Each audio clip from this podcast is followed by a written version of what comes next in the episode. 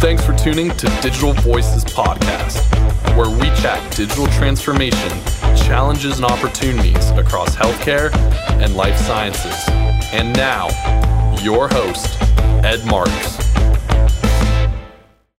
Welcome to Digital Voices. Super excited about this episode because we talk a lot about digital, but now we're going to talk about digital and design. Design is, I always say, digital without design is like a broken promise. So, really excited to have Neil Gomes with us. He's like one of the foremost experts, I think, in this particular area because he's been talking and doing design and experience for many, many years while it's just becoming vogue today. So, we're going to learn a lot from Neil. But before we get there, I want to chat with DJ Megan. And Megan, have you thought much about design in healthcare or the influence of design in healthcare? As far as user experience goes, I've thought about the design of websites, apps, and portals, but I'm really interested to learn more and listen in to the conversation between you and Neil today. Yeah, so you're going to hear it directly from again, who I believe is one of the world's leading experts in this area. So we'll jump right into it. So I'll give a brief introduction to Neil and then we'll jump right in. But Neil is an executive. He's a digital mastermind in design, just a general leader in healthcare and beyond. He is currently the system senior vice president for digital and human experience at Common Spirit Health. And we go back a few years. But first, welcome to the program. Uh, thank you very much, Ed, and thank you for having me. That was a great introduction. I don't think I could have done better myself. So thank you very much. You know, it's true. It's well deserved because, like, we're going to get into this, but it's true. This this whole concept of experience of design is now people are starting to talk about it, but you've been talking about it for years. It's it's been a key to everything that you've done and, and why you're so successful. And the first time we met was actually sort of an experience at was hosted by the Cleveland Clinic, and I knew you were coming in. Of course, we knew each other already, and I'm like, Neil, you need to come in and talk to my team. That's what you did. You were very gracious with your time, and this was when you were with Thomas Jefferson. You came in and talked to my team and I think everyone was like inspired because of the great things that you were doing at TJ and what you had done previous to that so it was great. So that's how we met. We've remained connected through the last few years, through the pandemic and, and whatnot. And I've watched some of the great things that you're doing now at Common Spirit. So one of the things that Neil, one of the things that everyone wants to know first off, though, is what's on your playlist. What kind of music do you jam to? it's different kinds of music. Music has been part of my life. You know, I sing also professionally and uh, play the guitar. So, so it's an important part of my life. A creative release many times. But uh, the songs on my playlist it varies right now. Since we're talking about healthcare, I would say probably U2. I was also in, in Dublin a week or so ago, and so U2 is on my mind. Thinking about consumers in healthcare, I would say still haven't found what I'm looking for, the song, you know.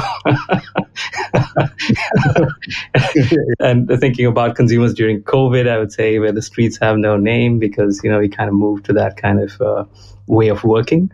But ultimately, I think the goal of healthcare experience in a positive way is is best described by Queen when they say "We will rock you." So that's also on my mind.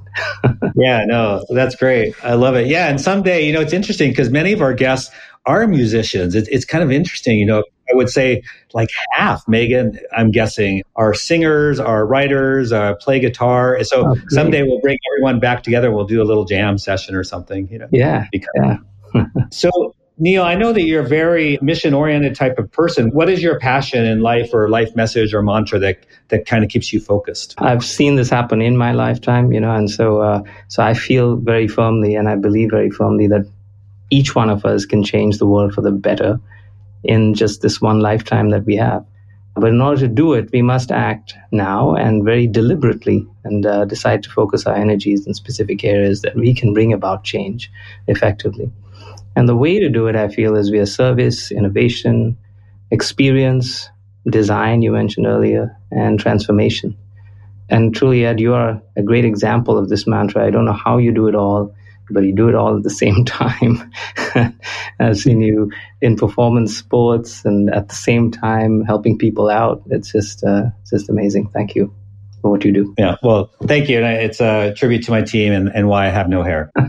That's awesome. So tell us a little bit about your story, Neil, both personally and professionally. You have a very interesting background, and I think people want to know about it. Uh, yeah, it's. Um, I tell my kids I've seen technology evolve from the Stone Age into uh, into where we are now, and uh, looking to the future.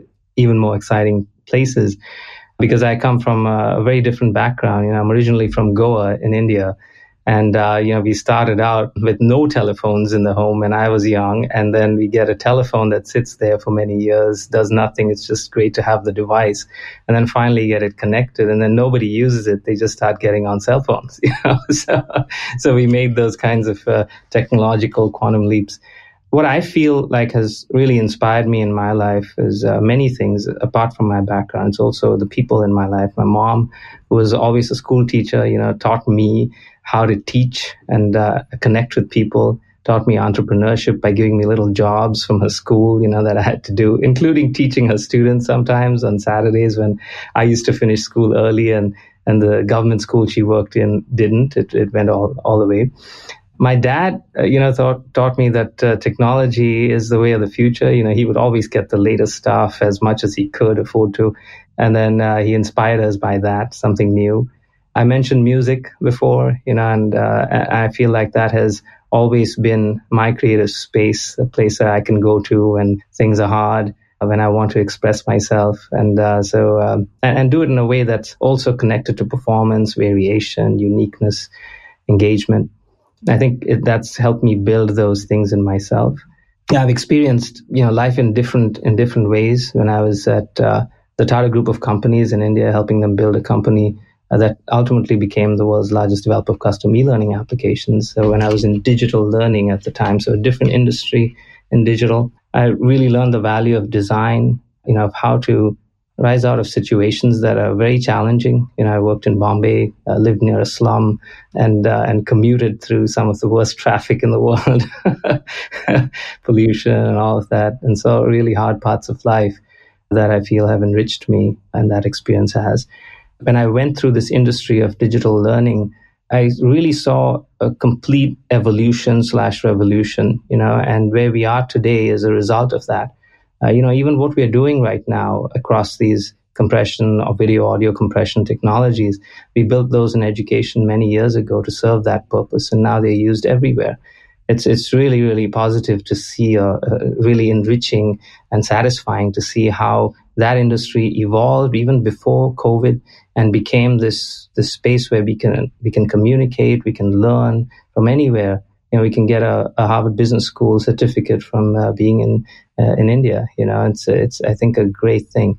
There's the same fears I think initially, you know, that healthcare has right now. What will happen to us as large institutions, but we somehow pulled ourselves out of that in education, and uh, you know, everybody's still around, but they have evolved tremendously. I think the same thing will happen in in digital health. So when I got into digital health I saw the similarities, which is why I wanted to get into the space. You know, early stages in comparison seemed the same, you know, as digital education, same fears, but a lot of people optimistic about the future, people that really want to serve other people and do it in new and different ways. And that's what inspired me. I think that has also inspired my thinking around how to change. I've done some degrees in my life, academic degrees, but one that has influenced me tremendously is my degree in education, which was focused on instructional design and technology. And so design was an important part of that. My first course was in design. It was all about art and, and viewing things in a completely different way. And it taught me that that's really how you change most things is by taking that design point of view. And I guess we'll talk about that a little bit more as we move forward. No, it's very interesting background. And it, it's, I always find it fascinating for individuals that came from places where you didn't have all the advantages that you might have in a, you know, had you grown up in the United States as an example, or, you know, somewhere else and uh, but it's about the resilience. And, and, it goes back to family to, i love what you talk about with your mom and dad. And it's just uh, very inspiring. Just you know your story. Is similar and i know uh, we've talked about my wife simran before but kind of a similar story for her. So it's it's cool. And then you learn from other industries and you bring it over to healthcare. It's very powerful. So if, if you dig into your titles i mentioned them earlier but if you dig into the second level of your titles as well you talk a lot about experience. And you talk a lot about human experience consumer experience and obviously what you just shared on how you evolved to this point through education system can you speak a little bit more about that has it been intentional with your job titles and the jobs that you've searched out and how has it played out for you in those organizations? You know, just that whole focus on experience and design. Yeah, yeah, glad to elaborate. The um, yeah, I've, I've always tried to keep my uh, title and what I'm doing very, very clear to people so that they understand that. So when I was at Jefferson, I was uh, the chief digital officer, but the EVP of digital and technology innovation and consumer experience. So people understood exactly what we were focused on. At Common Spirit, it's uh, the SVP for digital and human experiences. And that's because I firmly, firmly believe that, you know, there's tremendous value and loyalty that can be realized at the confluence of human and digital experiences. And not as a replacement. I don't feel like digital needs to replace human experiences. In fact, we have to enable and augment human experiences, as in try to get more of the human connection into the interactions that we sometimes not control, but enable through digital technologies. I'm a technologist, you know, up here, but my heart is really in design and creativity. And this, I think, leads me to believe that we must use technology not to replace humans, but to augment, enable the human connection. Uh, I think this worked well in education. You know, I recently, well, about two years ago, I completed a degree. I like to keep learning. So uh, this was my second MBA, but uh, I did it in a different context as an executive MBA. And I did it with Brown and IE Business School. Now, IE Business School is in Madrid, Spain, you know, and somehow they managed both experiences with virtual in between and did that in a way that enriched a lot of people's lives and, um, and, and hopefully will change a lot of things in the world from these from these folks working in different environments. I think it it's worked really well in education, but I've seen it work well really in healthcare too. You know, many years ago when I came to the U.S., the first doc that treated me, you know, the first day that I, I just lucked out, I guess. The first day I went to him, the first time I went to him, he asked me a lot of questions. I was wondering why is he asking me all these questions? Where am I from? You know, what do what exactly is the place I'm from? Why is my name the way it is? You know, if I'm from India, and I told him about Goa and the Portuguese connection and such. And then the second time I went to him, he had read about everything about Goa, about my background, what are the standard ailments there, you know, what kind of foods, what's in those foods. And he spoke to me with a knowledge that even I probably didn't have living there for 20 plus years. And that immediately set a connection for me, you know, because this person created a partnership with me and taking interest, personalizing my care. And he didn't even use technology to do it. Yes, probably to research using Google, but not the traditional technologies we use in healthcare. And wouldn't be wonderful if we enabled that type of thing just normally in our journeys in healthcare. That's fascinating. One thing I want to call out that you mentioned is continuous learning. So a lot of times people listen to the podcast and they're like, I want to be like Neil or who, you know, whoever our guests are. And so it's really important if you want to be like that person, you can mimic or copy some of the positive traits. And one of those are, is your orientation towards uh, continuous learning. So, because a lot of people, right at this point, you could you could rest on your laurels, if you will, and and be super, continue to be super successful and continue to expand your career. But you've decided, no, I want to keep learning. Uh, so that's pretty cool. So I know that at Common Spirit Health, they're very ambitious in terms of what you're trying to do in and I know for you, you know, it's leading digital transformation for the communities to drive real change. Can you give a couple of examples about what you all are doing there to enable that sort of change? Yeah, I'll keep it a little generic. The work that we do within our teams is, uh, again, very focused on enabling human connection through the digital work that we do. I believe uh, experiences are key to healthcare, you know, as they were in education. We are nowhere close in healthcare, those the, the kind of story that I just told you about uh, my PCP, the first PCP I had here in the US, we still haven't figured that out and how to operationalize those types of things within within healthcare. And to some extent, we have to. I don't think it has to be made mechanical in any way, but I think you know we have to at least enable it.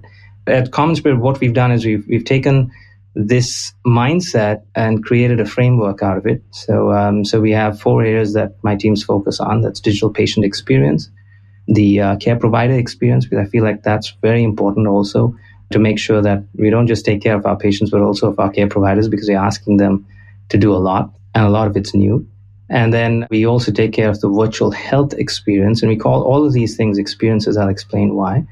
And uh, finally, uh, the digital therapeutics experience, which has become really important now, especially with COVID, to be able to take care of people wherever they might be. We call all of these experiences because we like to start with uh, journeys and building journeys, typical journeys of our patients into uh, different areas, different ways they would like to interact with us based on conditions, based on just the way they came in, maybe through a payer, through another referral. You know, that's uh, something that, that we try to at least build a map of. Then we take those journey maps and then try to build them into holistic experiences. We don't do that very well in healthcare, where we drop people off very often through an entire process. And sometimes we've now we've started to connect some of those pretty well with digital, but many times we still drop them off in places that they don't understand. You know, it's like uh, if you had to visualize it in your mind, it would be like, you know, you asked Google Maps for directions to a certain place and all it gave you was the first ride.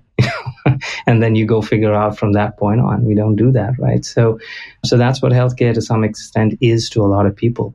And i personally believe that experience if done right is really the future driver of extreme value in healthcare because nobody's really done it absolutely right. We focus on touch points in healthcare.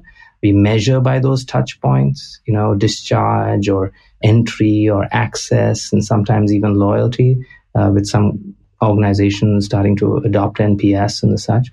But we don't really look at the holistic experience and own it and then measure towards that and then infuse that experience with things that are important to us, important to our mission and our vision for the future. And that's what we're trying to do here. Yeah, that's that's very true. That we tend to focus on certain things that are important to us from a caregiver or provider centric point of view. And it's like this episode, this single episode, but we never think about it from a patient where you have to tie those episodes together. So that's really, really uh, powerful insights. The other thing, you know, Neil, you mentioned virtual care. So I'm just curious on your opinion, just generally, not Common Spirit, but generally. I was kind of surprised, taken back by how we went back to sort of traditional healthcare. So generally speaking, these are general statistics. You know, you could find some that are maybe a little bit different, but you know, we went from 1% virtual care, like telemedicine visit, video visit.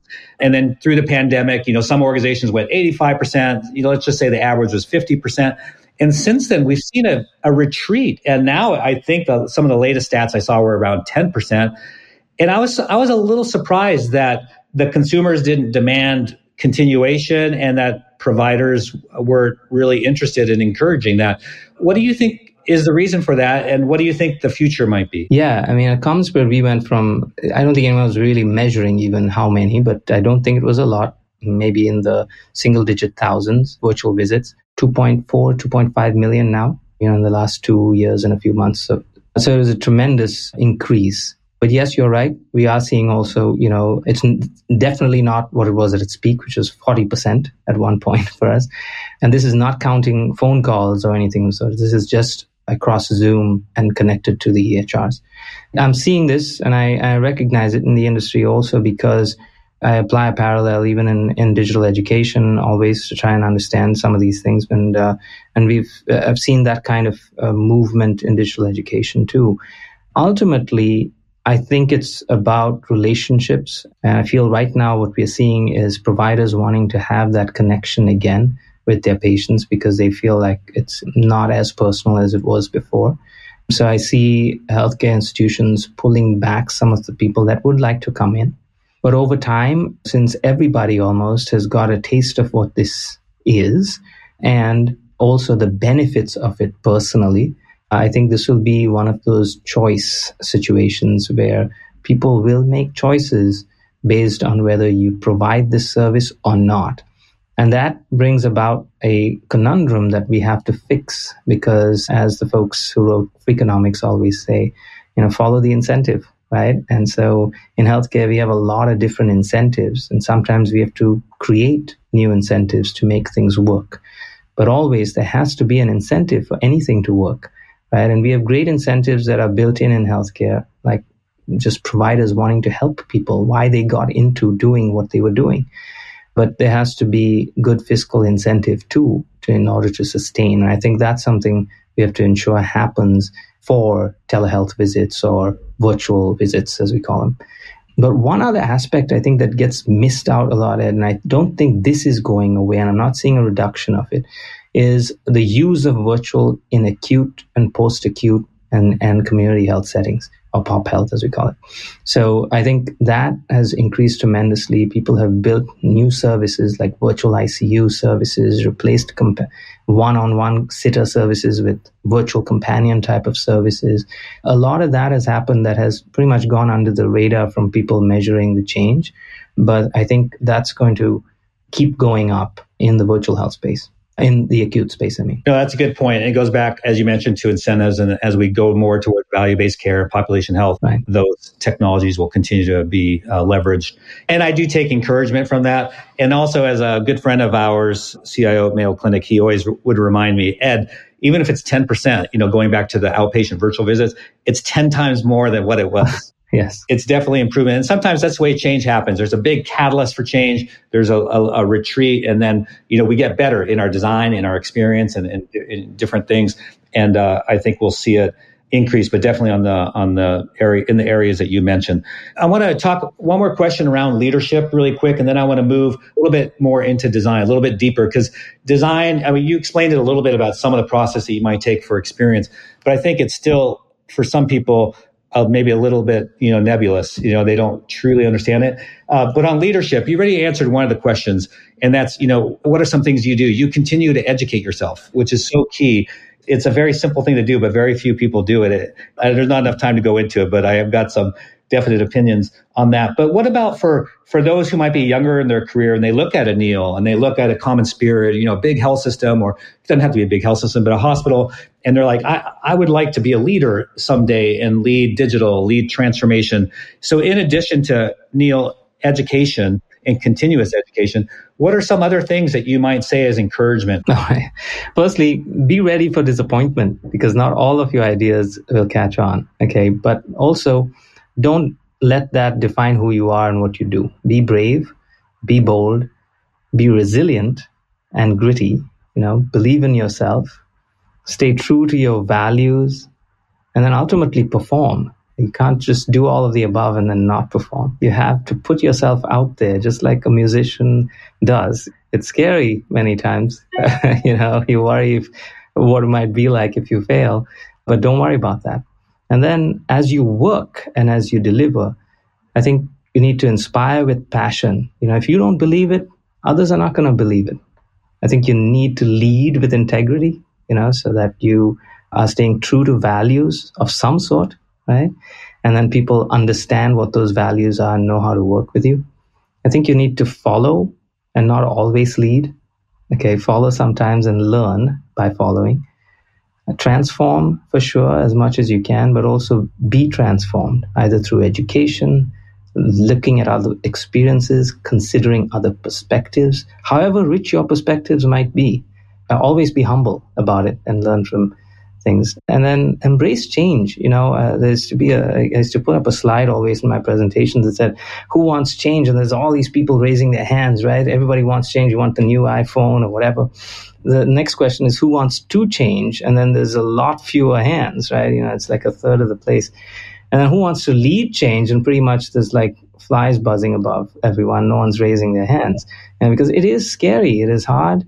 But if you think agile crawl pivot walk pivot run pivot you know you can manage it.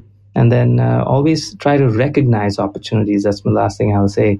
Uh, especially those hidden as challenges. Many times you know the obstacle is the way, as Ryan Holiday said in his book, you know, taking from the teachings of Marcus Aurelius. You know, so I think it's uh, it's extremely important to to be able to do that. But to do that, you have to be calm, and uh, you have to have a passion and a fire burning inside of you. There is a lot a lot of wisdom there, Neil, in the last uh, two minutes in answering that question. You, you, I wrote down like about ten different, ten different things, and they're all good and they're all right. And and seriously, if for our listeners, if if you would just embrace some of those things that Neil's talked about, you will find a path similar to Neil and others because very few people do them. I mean, it sounds so natural and people probably listen to it and say, oh, yeah, yeah, of course. But to your point, Neil, if you really challenge yourself, like, am I really doing that? Am I really being bold? Am I really taking risks? Am I am I really being resilient? Am I following? Right? That's a hard thing for people who are wired as leaders. It's like sometimes you got to follow. I mean, that's that's just straight out awesome advice. So thank you for that. So I want to transition the last couple of minutes a little bit deeper on design. So you know, when people say design thinking and things like that, I just want to I just want to talk about design, just kind of a free flowing conversation. Your thoughts on design and, and what it means for those who might not understand, and you know what makes it different than the things that we've tried in the past. And it comes really down to it, Ed. For me, design is about finding what the real problem is. I think of myself as a problem solver, but many times, if you are a problem solver, you really are looking for the problem, and any problem that comes across your lap, you try to solve it. And I think that is dangerous. Design kind of puts that little pause button there and says, wait a minute, did you ask why? And I don't know if you read the book of, of you know, the five whys, you know, maybe ask five times or more if you must. And kids do that all the time, right? and I really appreciate that. It tries my patience sometimes, but that's what's really important, especially in healthcare. You know, many times we get approached when people figure out that this is a place to go to solve problems that teams would get approached by folks who come to us with one perspective not the entire perspective. They're either administrators or clinicians or people on the ground. You know, you need to be able to, before you solve the problem, find out what the real problem is. And in healthcare, it's many, many times layers down, right? Because otherwise you'll solve the problem and you think you solved the problem. And then a year, months later, you'll realize you didn't even touch it. And sometimes it scares me when I hear even uh, CEOs of startups come to me and say, you know, I started this company because one day I went to the ER and blah, blah happened. You know, I'm like, oh my God, I hope you asked other people, you know, and you spoke to more folks. So, so I think that's really at its core. I think another part about design thinking is truly trying to empathize, you know, with the consumer. Not sympathy, but empathy is a big difference learn with empathy, get insights via observation, understand, truly understand the consumer. In our space, when I was at Jefferson, it really meant, and here too, it's a little bit harder in the virtual environment. When we were Jefferson, we asked our developers even uh, yes, we had anthropologists, researchers, and the such, but even our developers who are building solutions, we asked them to spend time in the places where their solutions will be used so that they'd actually see what's happening and take a whole day, do that. You know, go out and just sit in the ER or sit in the uh, medical oncology space to see how infusion happens, you know, and then, then design solutions for people like that. And I think that's really what design is. And, um, and as you said earlier, continuously improving and always simplifying. This is great stuff. We could go on forever. Sadly, our time is coming up. So I wanted to just check with you. We've talked about a lot about leadership. We've talked a lot about experience. We talked about design. Is there anything that we may have missed or anything we want to add as we conclude our time today? Well, for folks thinking about a career in digital as well as those that are already in it, I would say pull yourself out of digital a little bit enable human connection mm. within your own teams also uh, you know be good to your people uh, stay true to them also represent the consumer right? try to enable relationships and true caring i've seen the best outcomes in places where even the front desk person just cared so much about the people that were coming to that clinic, let's say, remembered their birthdays, remembered to send them a wheelchair at the valet, you know, when they were coming up. And that just makes people feel so human, you know, at many times the worst times of their lives. And if we can enable that with digital and technology, we should do that. I think you said it, Ed, you know, learn, learn, learn about design, learn about designing experiences, add value to whatever you're doing, and then firmly believe that you can be the change you want to see. And doing that, I think, uh, make a big difference. And healthcare needs that at this point. One of the blessings of hosting this podcast is to have guests like yourself where I learn so much. So talk about continuous learning. Wow. I took so many notes. I mean, we don't do a visual for this, but you you can see this. Uh, you, my uh, papers are full of tons of notes. I learned so much from you. It was just packed full of good stuff, good wisdom. Uh, and I love how you brought it all back to the human connection. It really isn't about the tech. We know tech is the enabler and helps, but it's really about that human connection. You use that in the very beginning in your introduction, talking about your parents, talking about your experiences in education, and that's how you ended with as well. I, I can't think of a better exclamation point. So, Neil, thank you so much for being our guest. It was truly a pleasure to have you. Thank you very much, Ed. Thank you, Megan, too. Thank you for having me. All right, that concludes Digital Voices. We'll talk to you next time. Thank you for listening to Digital Voices Podcast with Ed Marks. If you enjoyed this episode, subscribe on your preferred streaming service and leave a rating and review. And most importantly, thanks again for listening.